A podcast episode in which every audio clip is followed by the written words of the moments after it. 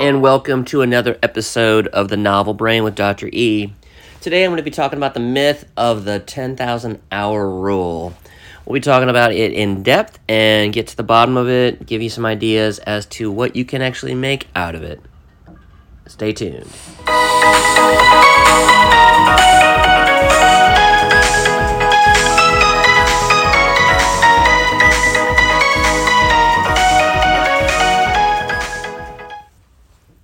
All right, so I actually went to a conference back in 2008, and if my memory serves me correct, it was in Boston. This was for the American Psychological Association.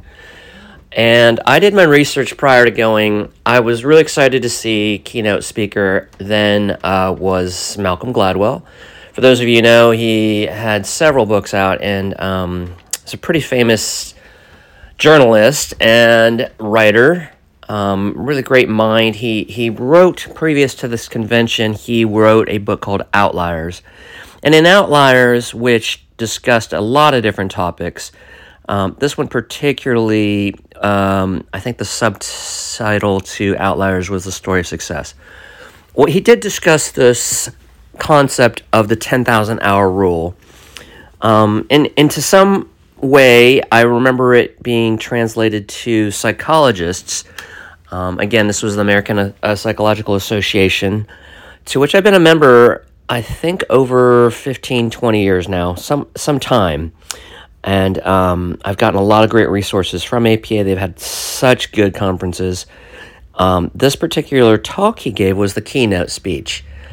I remember being in the first row, pretty much dead center. I had been reading the book Outliers, and I did come across uh, the excerpt on the 10,000 hour rule. Well, the one thing that was mentioned was, you know, that it does take time. Um, the only problem was the soundbite that a lot of the psychologists walked away with, and then also, therefore, society sort of walks away with.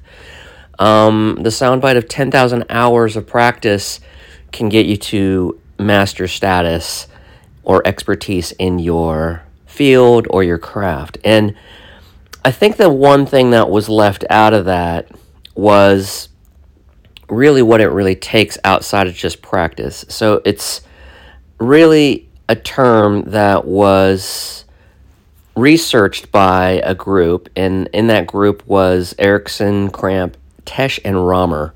Tesch Romer is a hyphenated name. The role of deliberate practice in the acquisition of expert performance was the name of the actual article. And from that research, there were some really good conclusions. The problem is the urban myth aspect of the 10,000 rule is that people didn't read into what it takes outside of just that practice. And that's what I'm going to go over right now. So, there really is a difference between strumming a guitar for four hours a day, five days a week, for about, I guess that would come to somewhere around 10 years, uh, give or take a couple weeks. That comes to 10,000 hours. The difference is it's not deliberate. And so, this researchers that I just mentioned in the paper talked about focused, deliberate practice, and that it requires the people who do that type of practice to be motivated intrinsically it requires that they perform tests that stress the areas in which they require improvement, and that's the difference. It requires immediate feedback and contemplation of performance. So you can't really get to the improvement and then continue 10 years down the line to expert or master status unless you're continually receiving and gaining that immediate feedback. You also need a contemplation of the performance. You need some time to sort of digest the things that you've been working on over and over and over and over again, almost just, I guess, infinitely.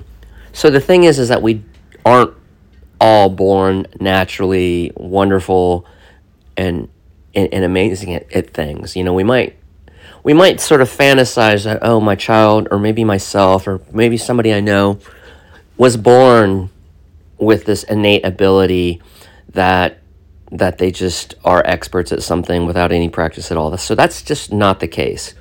There are some people in psychology, they used to call them, and, and the term's not used anymore, but they used to call them idiot savants.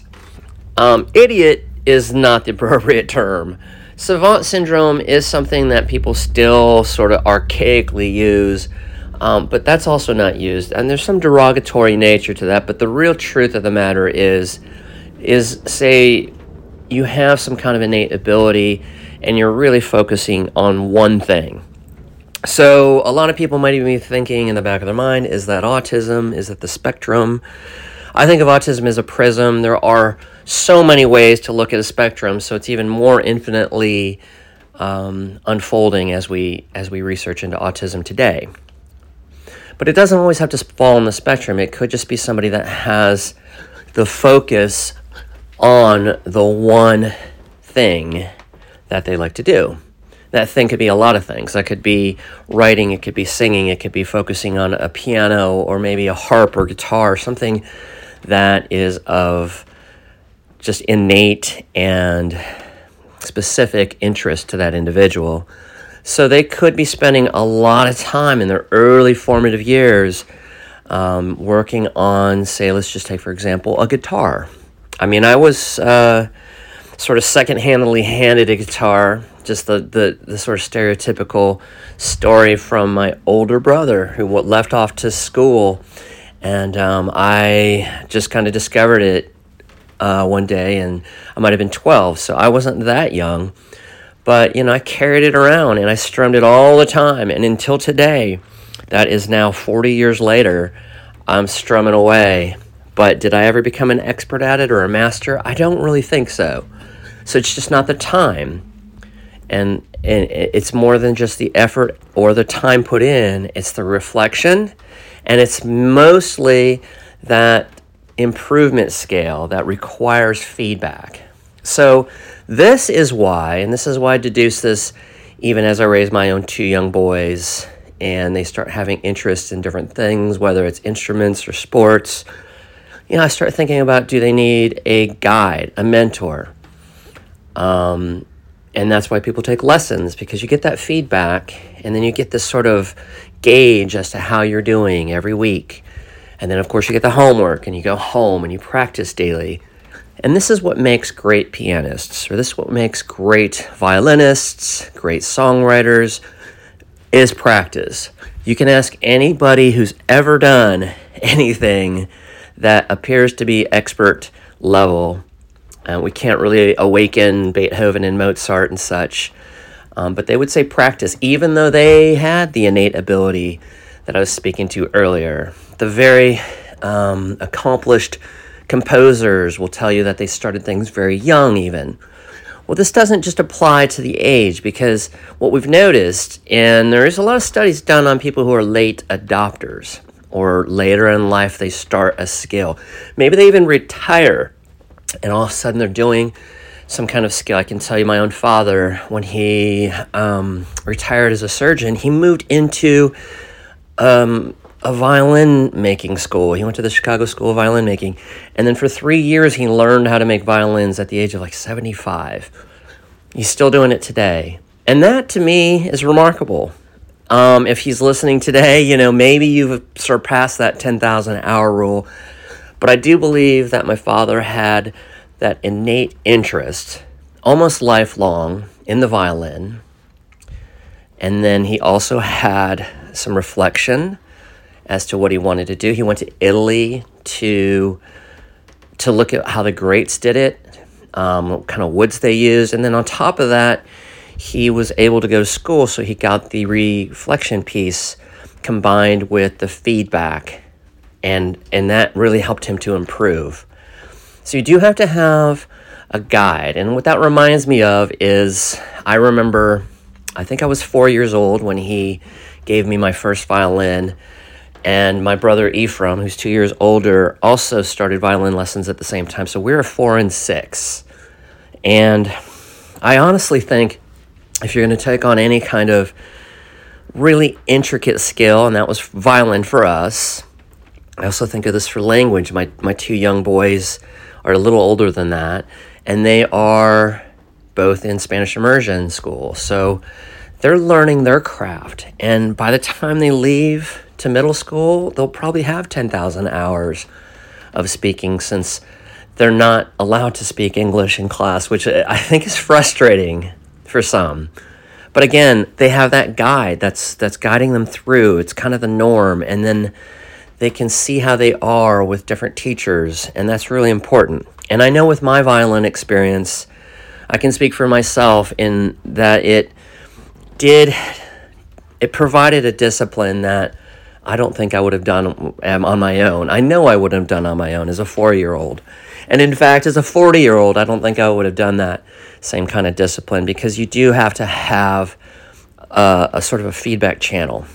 Which leads me to think why did I even start this podcast? This podcast was started because of me wanting to continue what I thought was going to be a lifelong career, but turned out I really was good at professorship. And in that time that I did that, so I did that for 10 years um, before I went back into practice. And in that 10 years, I recall getting a lot of really good feedback. And this was even from my students, not necessarily from my supervisors. However, that did occur. But I think the best feedback I got, especially as a teacher, came from my students. And I got that feedback regularly, consistently. It was required. Um, and I also remember getting that later in, in my career after my students would graduate with psychology degrees and move into the fields and then, and then, and then maybe contact me later via email or phone call and just talk to me about what they learned from the three or four years that they were under my tutelage at the graduate school in Chicago. And so I remember thinking, why did I start the podcast? Well, I started it because I really knew from a young age that I was going to go forward with communication. Whether that was psychology, medicine, combination of both, or even um, now in education, it, it is vital. And so I knew at a very young age I wanted to hone in on that. I think I knew because my father told me at about age eight or nine, which is my eldest son's age now, a very formative year or two there where um, in that range of age, you know, you, you sort of listen to your parents in a way where they tell you something that kind of sticks. It may not come out right away, but for me, it did come out right at around college time where my dad had told me when I was about eight or nine that I was uh, a person he thought had a gift of gab. And if you're listening, Dad, that's, that's something that's resonated with me all these years later, 41 years later. I'm, I'm now thinking, yeah, he's right. And I mean, I didn't focus on it for a while, but I did know that that was something that I could do. Um, it was something that I wanted to bring into my professorship and it was something I wanted to bring into my practice, into my relationships, and now really into this podcast. So I do still adjunct. Uh, I have a adjunct positions that I still do um, in psychology, but I also really use this skill for my practice to help parents and children understand themselves. And now I'm really trying to do this for a multitude of people through this podcast. So, what it, this comes down to is it's kind of practice. So, if you want to email me back and let me know how you feel about the things that I'm talking about, maybe you also have some topics that you'd like me to talk about, maybe you have some questions. That's what this is all about. So, I don't have to do it from a formal position. You know, I'm not the sage on the stage. I'm really just more your partner and trying to tell you some things that I've learned, um, some things that I want you to kind of consider, but ultimately just have a conversation via the free webs and all the things that we can kind of achieve in life today. It's really all about optimal living. But it really needs to, the record needs to be set straight. The 10,000 hour rule is, in fact, a myth. You could be an individual who say, for example, you know, has whatever hobby it may be. Let's just say you want to be a master magician. So you could practice it. And sure, that 10,000 hours is going to get you to be proficient, highly proficient even. But will you be a master and expert without the feedback? If you were just a magician on an island and you were performing to the seagulls and the trees, would you get the feedback? Would you know how to improve? So that's the big step. And you can't really reflect unless you improve. Or if you even digress, how could you reflect on that? How, do, how would you know? So I guess what this all comes down to, the takeaway point is how do you gauge expertise? And do you just single handedly announce that you're an expert at something? I think I've found in today's world a lot of people do, in fact, say, I've done this so many years, therefore I must be an expert. For example, um, I hope you're not listening now, but I, a little feedback I would give to a teacher who I was speaking to just yesterday. An educator and I were having a meeting with a, a couple other um, administration and and I believe another teacher. And somewhere in there, and this is usually done when somebody wants to exert that they have some kind of expertise or even power, is this individual just dropped that they had 23 years of experience out of nowhere, unsolicited. And I mean, I thought to myself, well, you could be doing the wrong thing for 23 years. Or maybe you're actually hurting people for 23 years. Who knows? I mean, it doesn't matter the time so much. It matters what you're doing, whether you're improving, you're doing the right thing, and whether somebody's letting you know. And I can be a perfect testament to that, um, having observed maybe hundreds of teachers, educators over the course of my career, and I can tell you that some of the most energetic and effective ones are the eager and new, the ones who are wanting to learn versus the ones who think they know it all. And I can tell you that I've gone to hundreds of concerts and shows and operas, and maybe included in that also theater programs. And the folks who are honestly and truly humble, the ones that say, I don't know how this happened. I worked at it. I loved it. Um, I thank you for your feedback in the in the in the form of applause, and that is just the person who I believe uh, tends to really be an expert. The people who come out and say, "I'm wonderful," yes, I know, are the ones that really aren't good performers first, and then secondly how can you even claim that expert status based on what? We all know that the individuals who claim that they're amazing at something are probably not.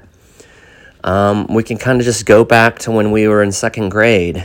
And so I want you to put your second grade mind on and think who was that kid that just said, I'm going to finish this math exam in 10 seconds and I'm done and I've got it perfectly done?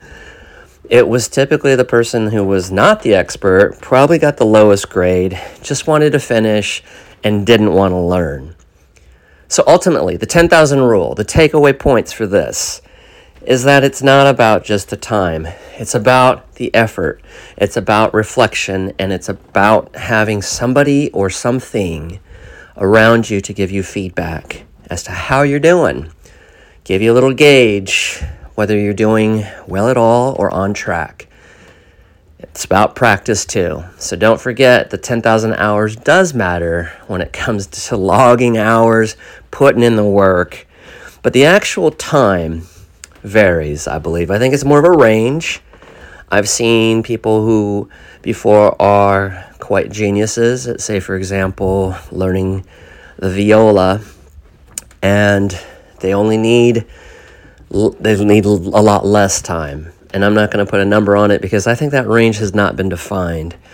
But I can tell you that it's not just 10,000 hours. I can also say that some people take a lot longer. So do consider processing time.